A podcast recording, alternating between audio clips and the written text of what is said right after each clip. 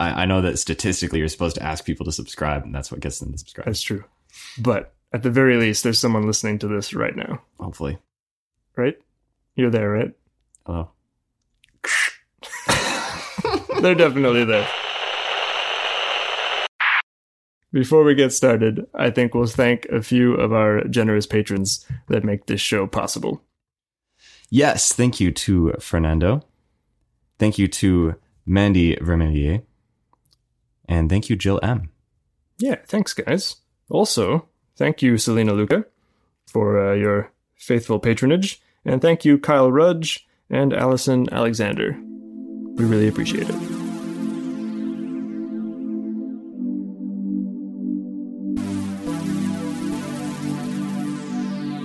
Matt here with a brief programming note. We're closing in on the end of our time with the wonderful weirdness of season one of Stranger Things. It's been a ride, but we're not done yet. Our discussion of the third act of season one was longer than usual, so we're splitting it in two. In this first part, Zach and I talk about the structure of the season, monsters, and the power of childlike innocence to overcome cynicism. Oh, and we apologize about a bit of unexpected mic noise. I leafed through a paper notebook, and it was a very bad idea. Please forgive me. Now, I hope you'll enjoy this episode of Stranger Still. And uh, today we're going to look at the la- final third, the last act, if you will, of, uh, of season one.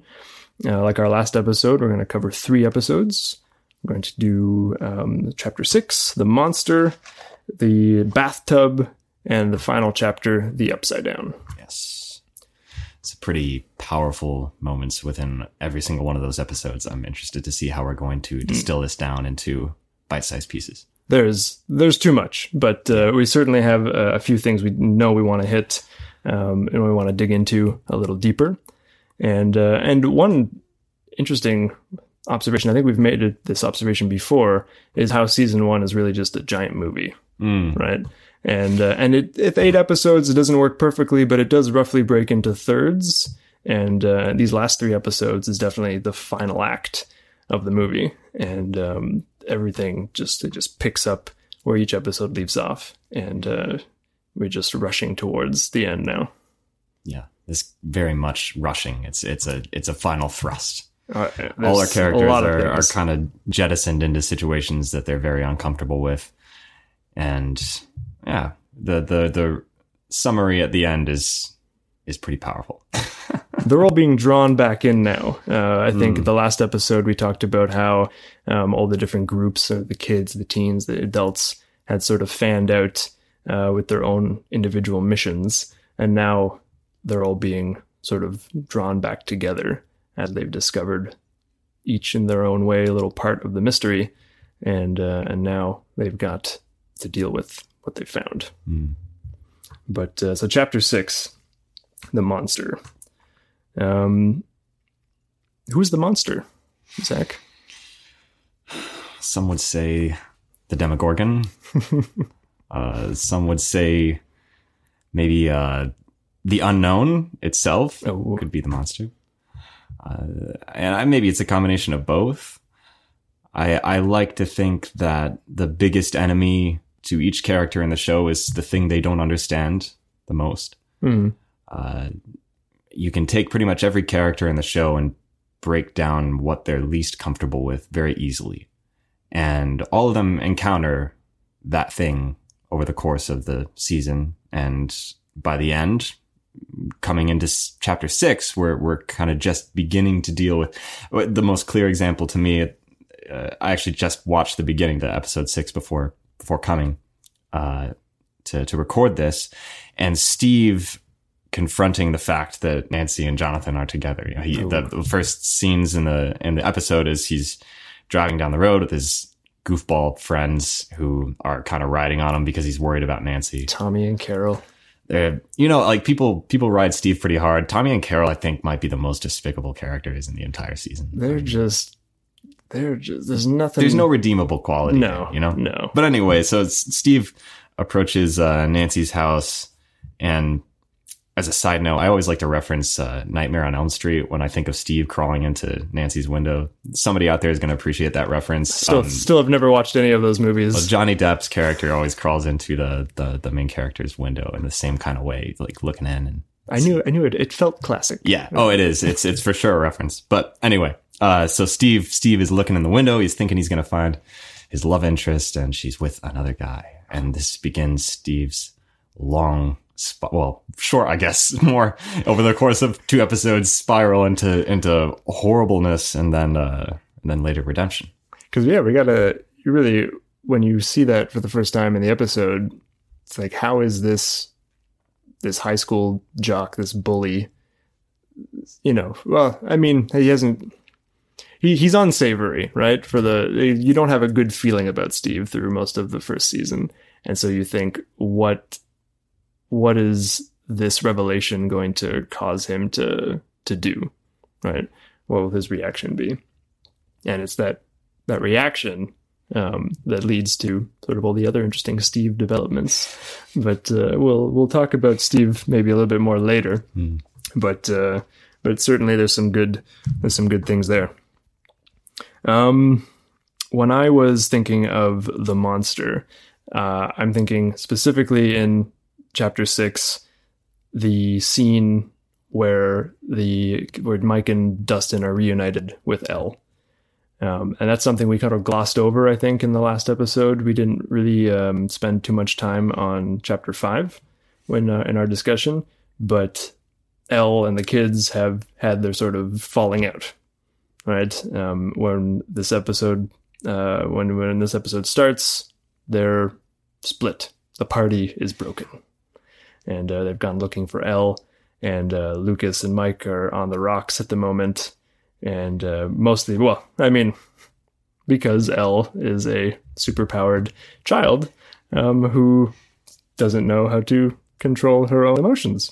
As Dustin conveniently points out at the beginning of the episode, you were all out of line, Yeah, everyone, no one, except me. no one to blame there, um, and the only person that you could, you know, that you can feel 100% good about, definitely Dustin. but uh, when I think of that line, I think of um, El telling Mike that she's the monster.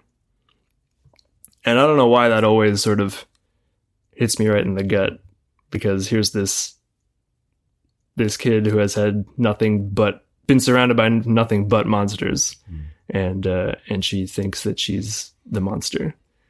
you know when you when you take that idea and you apply it to what I what I was talking about earlier in terms of the unknown, Hmm. um, it really makes sense for El's character. She doesn't know who she is. Her identity is a mystery to her. Uh, she doesn't know what she's supposed to be or how she's supposed to act. Every social scenario she comes across is this great mystery, and sometimes it's a beautiful discovery that she makes. Uh, good friends like Mike, uh, or sometimes it's uh, a horrible discovery that she makes in terms of how people are acting. Uh, it's it's always one extreme or the other. It seems, Hmm.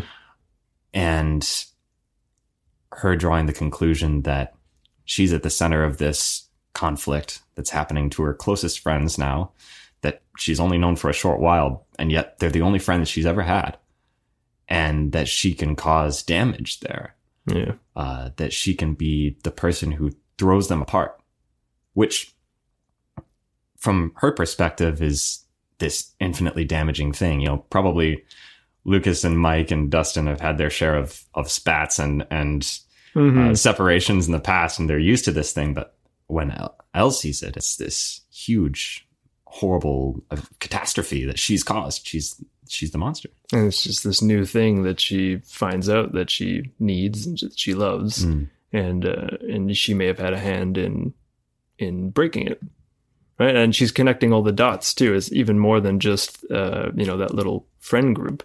She's connecting the dots that she sees that what happened to Will is connected to what happened at the lab, and of course she's just you know she's done everything she's supposed to do, right? She's listening to Dr. Brenner. She's doing what Papa has asked her to do. She's done everything right, and then all these things happen anyway.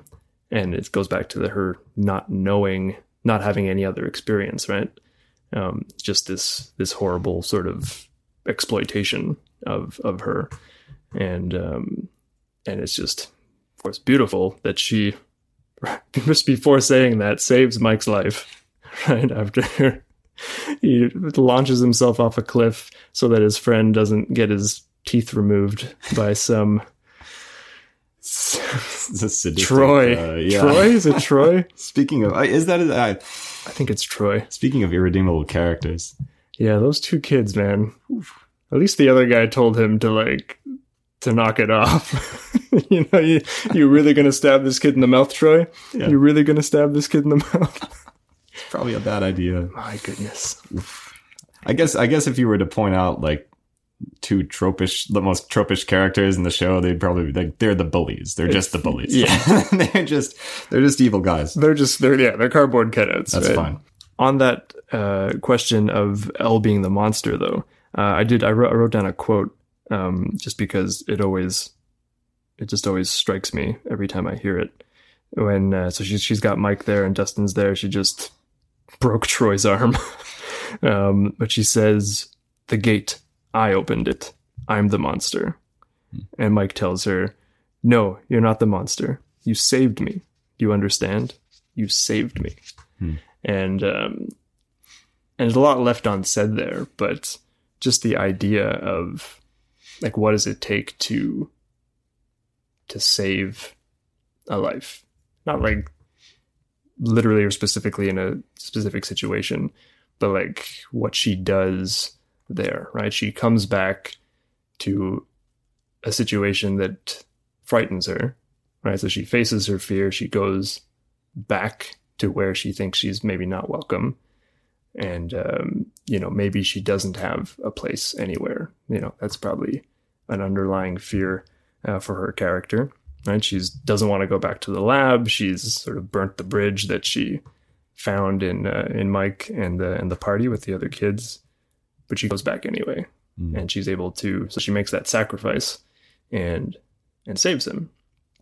And of course what mike's trying to tell her is that goes first of all if she is connected to this you know the upside down the monster that goes a lot that goes far in repairing sort of what damage has been done right? Those sorts of sacrifices.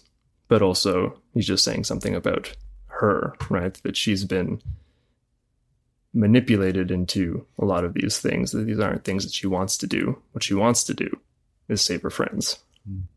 And uh, and that's much more true to her character, I think, than um, you know what what Brenner would have have her be. I think there's um there's a comparison, a slight comparison, but one to be drawn anyway between the Demogorgon and El, Hmm. in that both of them are mysteriously powerful, and yet one one is extremely motivated for one purpose, and that is to eat. and maybe not even just to eat, but to to uh, it's almost uh, an incomprehensible evil. You know, I Mhm. mean, we look at at uh at Troy, you know, the bully kid. You know, he's just a bully. hmm Um, the Demogorgon seems to just want to cause calamity, Yeah. and the parallel to be drawn to the Demogorgon and El is that El has this mysterious power that she doesn't understand. And when she sees things breaking around down around her and she associates it with who she is as a person, she can't help that she's that person. And yet she is. She can do these things that people don't understand. And then she sees that it can cause just as much calamity uh, as a demogorgon can cause, you know, if, if she had the improper motivations.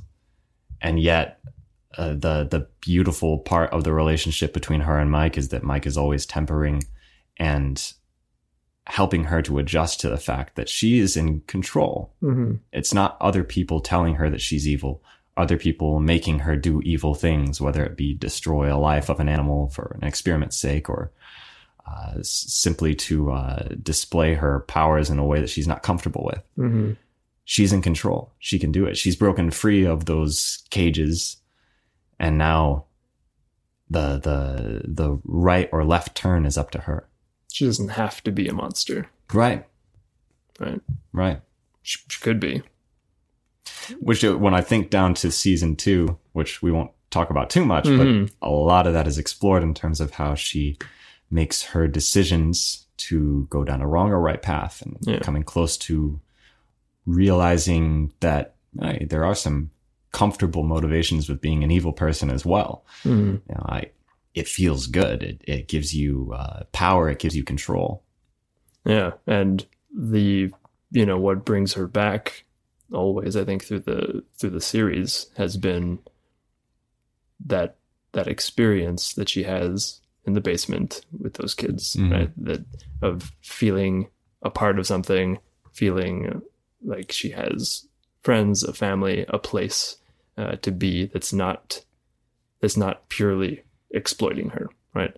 Like she's worth something beyond what she's able to to do for for people. Because even as much as she's a help to the group, she's helping them because she wants to help them, right? It's not it's not like if she doesn't help that they would want nothing to do with her. They would still go and try to help Will. You know, that that's what they want to do. But she wants to help them because she wants to be with them and they are happy to have her. It's just this whole the the you know it's a very strong sort of found family um, thread that runs through Stranger Things. Even though there's a whole bunch of families, but the sort of the way the party works, the way um, the way sort of all like the, the outcast characters come together too.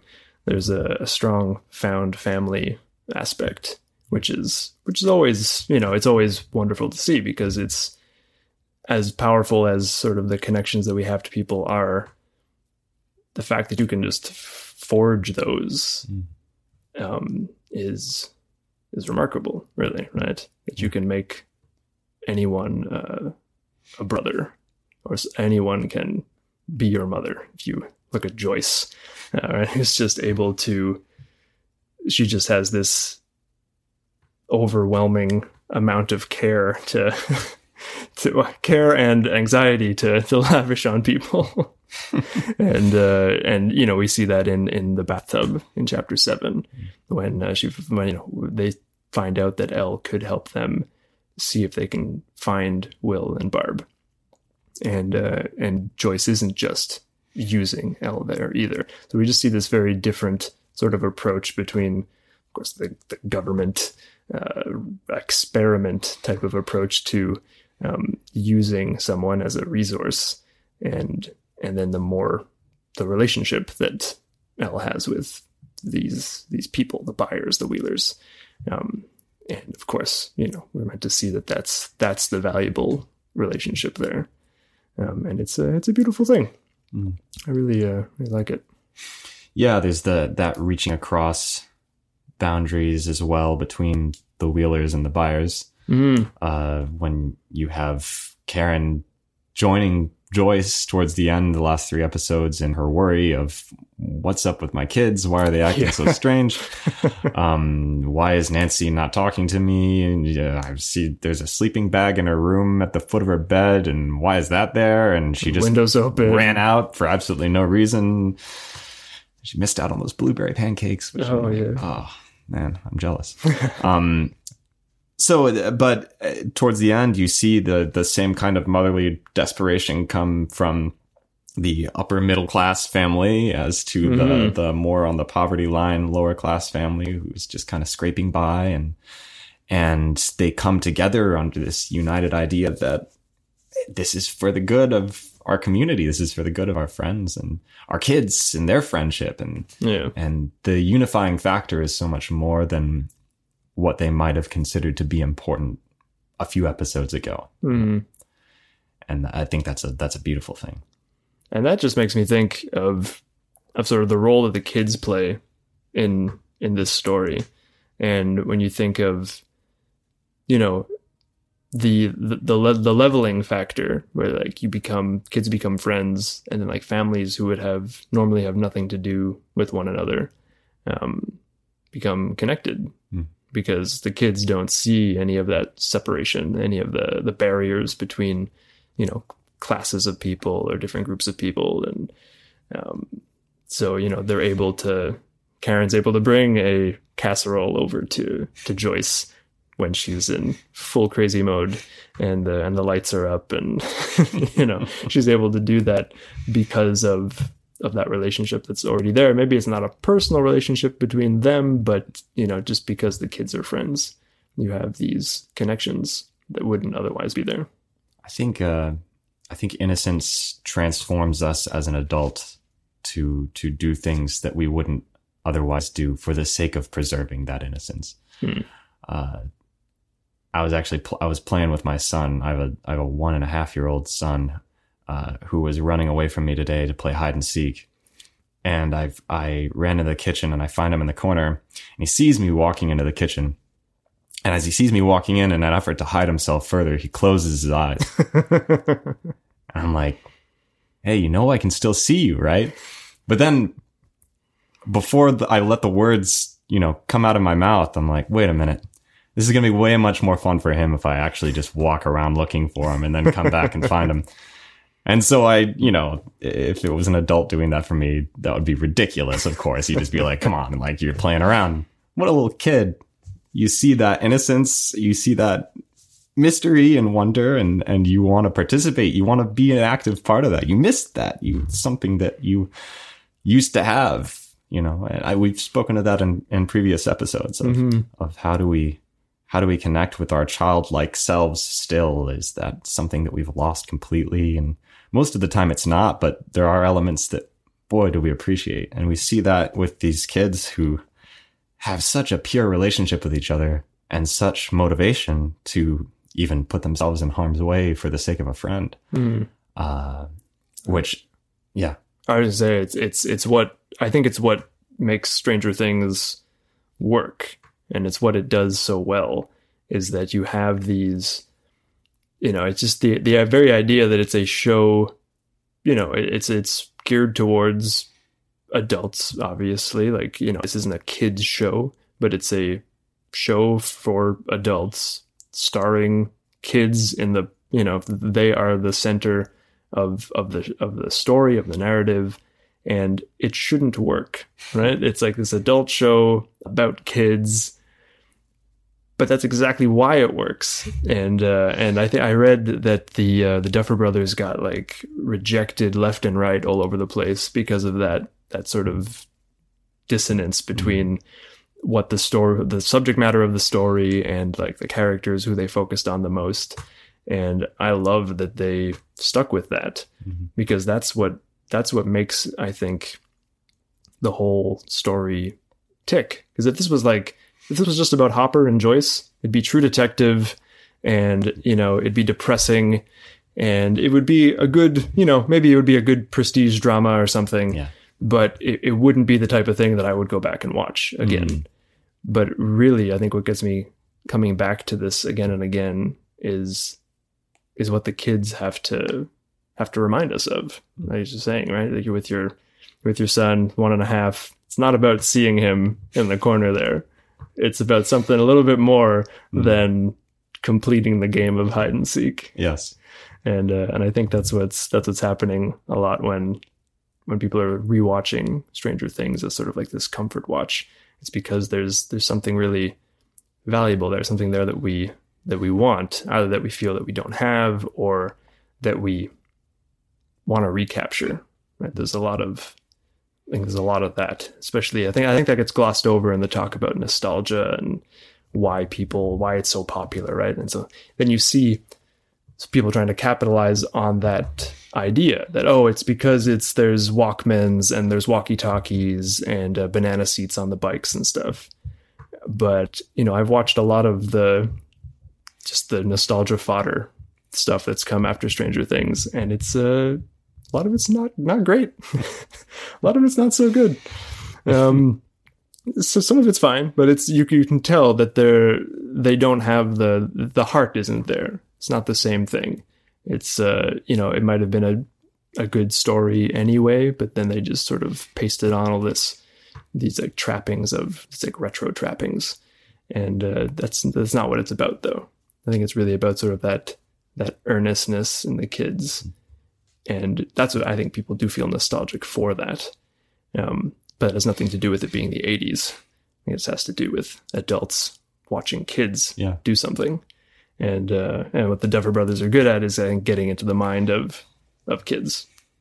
Because I remember so many so many scenes uh, with those kids where I'm just thinking, man, I've also told my friends that I didn't have just one best friend, right? I could not bring myself to have to relegate one of my friends to non best friend status, right? You have like two or three, and like, no, man, all you guys are my best friend. We're we're all best friends together, and uh, and the fact that we don't even it doesn't even concern us anymore, right? Like, who's who's your best friend? Yeah. And as yeah, as guys in there around thirty is, uh, I think our problem is not having just not having people that you see that you can call friends. Right, right. Uh, yeah, it's it's uh there's an egocentric uh aspect to it. We people are friends with me.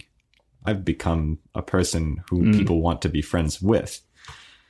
And that's something that develops over the course of your lifetime and you you ebb and flow within that balance of of innocence or or self-importance. And you're right. It is it's it's the the Duffer brothers have done a great job of taking a nostalgic time period, but not just focusing on what people find nostalgic within that period, focusing in on the on the heart of the children who are there, and Hmm. and it's something you know, which is the reason why, as you said, I think that the show caught fire as well as it did, is because this isn't a show for '80s kids. This is a show for anybody who's looking for a sense of what kind of uh, heart and beauty and and uh, and soul there is to be found within people coming into circumstances in which they have to say yes or no to really difficult decisions, Mm. and then moving on from those decisions, what happens and how does it develop? And And generally, you know, pretty normal people, yeah, people that we can largely identify with. Mm.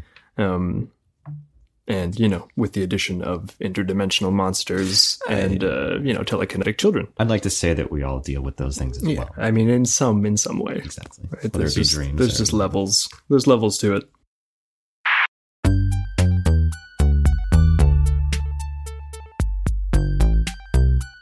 Thanks for listening to this first part of our final episode covering season one of Stranger Things.